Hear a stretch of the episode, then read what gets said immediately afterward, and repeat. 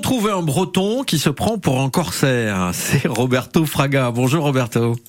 Bonjour Bruno. Merci d'être présent avec nous. Vous êtes vice-président en fait des Corsaires Malouins, qui euh, est une association qui organise des activités sportives et culturelles et qui le week-end prochain nous propose la fête des Corsaires à Saint-Malo. C'est traditionnel comme rendez-vous.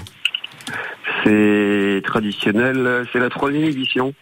Donc euh, après 2019, un thème retour des Indes et cette année c'est retour des Antilles. Voilà, donc une, une belle fête pour toute une journée.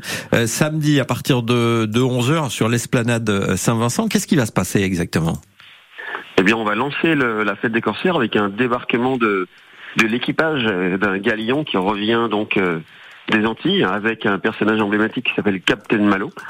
Et avec euh, donc des escrimeurs, des, des matelots, etc. Ça va lancer l'événement.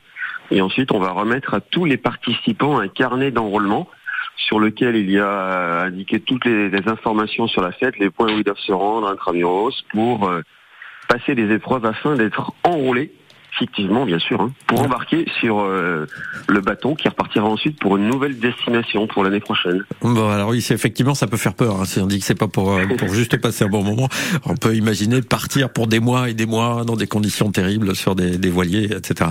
Euh, là, ça va être la fête, donc évidemment, on vient en famille assister et participer à, à cette, cette fête et ce rendez-vous. Oui, bien sûr, c'est entièrement gratuit. Et euh, le but, c'est de, de passer un, un excellent moment. Si on vient costumer en corsaire, on gagne des points en plus. En fait, les points sont matérialisés par des malots d'or, des, pièces, des faux malots d'or, bien sûr. Et donc, les gens passent des, épreuves un peu partout. Ils assistent à des combats d'escrimeurs, à des démonstrations de, danse antillaise, de danse corsaire également.